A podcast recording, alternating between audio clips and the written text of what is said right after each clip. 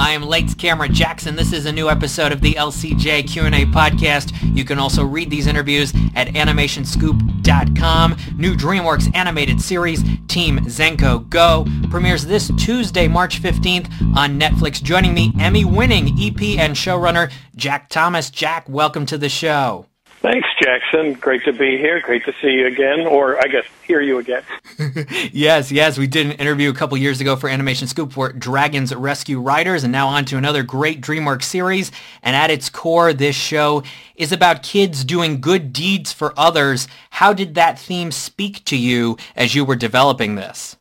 You know what I really loved about it was the very specific idea that they're doing good deeds and not trying to get credit for it.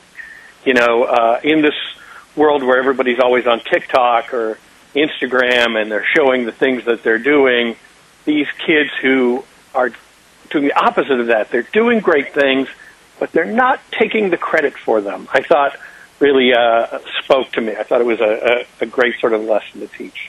I completely agree with you. I was going to ask you about recognition and this concept of that, and what you're teaching young kids is that, look, you don't have to be the center of attention all the time. It's not, you know, just total participation trophy and rewards and all of that. Doing good deeds, you feel the reward inside, internally. Uh, I think that's great. Yeah, and I think that's at the core of the show, that you do the good deeds for the sake of doing the good deeds. And sort of, we have fun with one of the characters. Naya is like, she wants to be an actress, and so she wants to be in the spotlight. But here she's on this team of, like, sort of secret superheroes doing the exact opposite of that, which is they're, she's trying to hide uh, all her big successes and all the things that she does. Yeah, yeah. And a love of spy and superhero movies you must have, because the music in this show is so spot on and, and kind of nostalgic to James Bond and Mission Impossible and Get Smart and, and all those great spy series and spy films. Yeah, we had a long talk with the Chan brothers, uh, who are these uh, two great uh, composers up uh, uh, the DreamWorks uses. They're can- happen to be Canadian. And And they just got my sensibility right away. And our, a lot of our temp music was from a nineteen sixties uh, T V spy show called The Man from U N C L E And uh, they, they just sort of caught on to the motif that we wanted this. Because in, in a way, it's almost like it's Mission Impossible sometimes for these kids, right? They've got this mission, and they've got to figure out this way to do it so nobody knows that they did it. And so you, I'm so glad you caught on to that sort of, sort of spy slash superhero music motif, because that's exactly what we went for. Yeah. Oh, you're you're very successful with that, and, and Man from U N C L E as well. Recent uh, action adaptation of the series that a lot of people love with Guy Ritchie. I'm outdoors. Sorry, I plunged this away. No worries. That was an awesome sound effect to be incorporated into this. Could really hear that. That was great. Uh, Jack, you wrote episode one of Team Zenko Go, which is Welcome to Harmony Harbor. I really liked the episode, and why did you feel it was important to show Ari join Naya, Ellie, and Jax, as opposed to just all of them being established right out of the gate? Well, uh, I guess the funny story is uh, our original pilot, they were all together. Mm. We felt like it didn't really serve as a pilot. Uh, you know, we, our first episode, you know, when you try to just do that, like hit the ground running, a lot of times you have to put in a lot of backstory and do a lot of explaining, and it takes away from the plot. So after after we'd written a couple episodes, I went back and said, you know, what if we introduced the, the show by introducing a new character? And that's where we sort of came up with the idea of, oh, what if the other three kids were doing it all by themselves, and then this kid figured it out? And so we had great fun with that.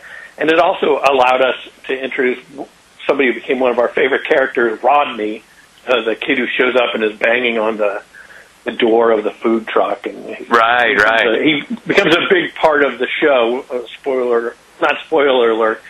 He's this sort of kid that I love in shows who's uh, reach exceeds his grasp. He always wants to try big things, and so that causes him a lot of problems because he doesn't necessarily have the talent to pull off what he's trying, and then he needs to be rescued or helped, and uh, that's the kids show up a lot. But uh, to go back to your original question, it just seemed like this was the best way not just to show what the premise of the show was, but then to also to show how cool Ari was, right? Mm. He figured it out, and he wasn't trying to bust them, right?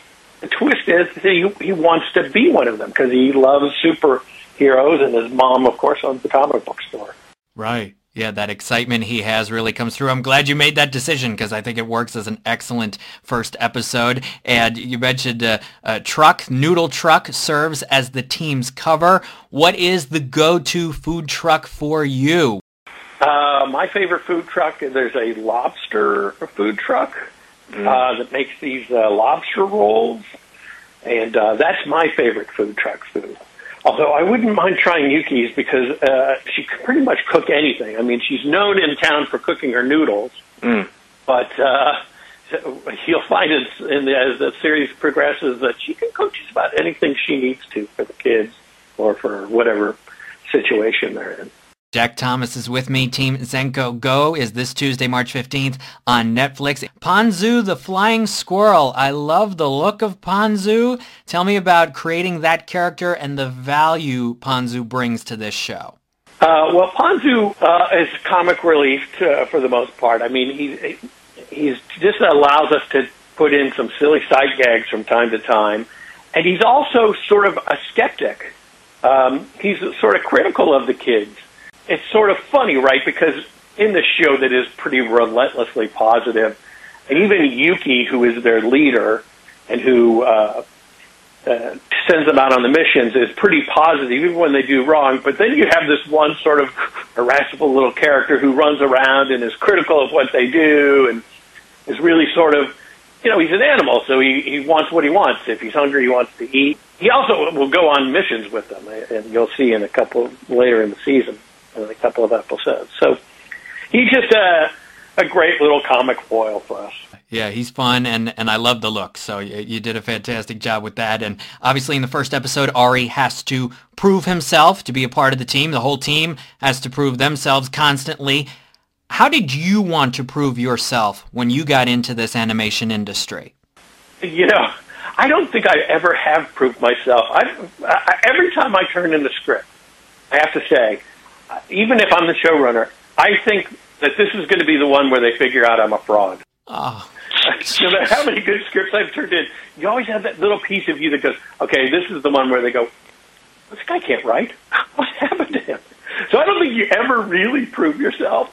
I think because you're always trying to do the next thing and write the next story and create the next uh, show or the next character. So... um Yeah, I've never, I've never totally proven it to myself. I tried to teach that to my daughter, that, you know, you're always proving yourself every day. Well, I think you've had a major impact on the animation world, Jack, with, with all the shows you've been a part of. And, and especially, I, I feel like with some of them, with this consistent theme, whether it's this, Team Zenko Go, or Dragons Rescue Riders, or your work on Fairly OddParents, about these extraordinary kids doing extraordinary things. Is that always something you've thought about, that, that you wanted to attach yourself to projects involving these extraordinary, talented uh, kid characters? Yeah, well, you know, I think if you're in kids' animation like I am, you're trying to teach kids that the possibilities in their lives are really unlimited. And and if they use their imaginations, they can achieve just about anything. And, of course, we have to symbolize that by having Timmy Turner with his magical godparent who will give him what he wants and maybe teach him that he should be a little less selfish because Timmy is one of the most... kids' characters ever created. And in Dragons Rescue Riders, right? You, these kids have this uh, uh, ability to help people, and and they, you know, it's a good thing to do it and to rescue people and and to even treat your enemies. You know, they had that mm. Magnus Fink, the bad guy, even treat him with a certain level of respect and compassion. And, mm. and I hope every show that I, I do is is about kids realizing that they can do more than they originally thought they could do. Uh, you know, Jack, I'm trying to also prove in this industry that I could do a voice in an animated series. That's one of my goals for twenty twenty-two. So please keep me in mind for your next awesome script uh, if you need a cool oh, voice. I will I... do that. Ah, awesome. You have a cool voice. You should be in animation. Thank you. I appreciate you saying that. I really, really do. Before I let you go, Jack, tell me about the strengths of the team that you worked with on Team Zenko Go. Well, I mean, we just had uh, fantastic uh, artwork from the people up in Mainframe. Mike Sutherland, the, who was sort of head of design, created a, a city that everybody who, uh, the Harmony Harbor, the town where the kids live, everybody who sees it says, man, I want to live in that town. It just, it looks modern and clean and yet classic, and uh, it looks like it's got some good history to it. Mm. I mean, the execs at, at DreamWorks were incredibly supportive. David Weave is somebody I've always wanted to work with. I knew him back at Nickelodeon back in the day, and I never got to work with him until this project, and he's just the best kind of exec, you know, just totally supportive, and and he's also super funny. He's a really funny writer himself. So when he gives you notes, you really have to go, oh, I, I really need to think about this because, you know, Weeb's a good writer. Everybody up at Mainframe, Karen, who was the supervising uh, director, was just fantastic. You know, sometimes I feel for, for them, they get the scripts, and it just, we ask for these incredible things, like, you know, Ari is dressed like a giant lemon. And then they have to figure out how to do it, you know.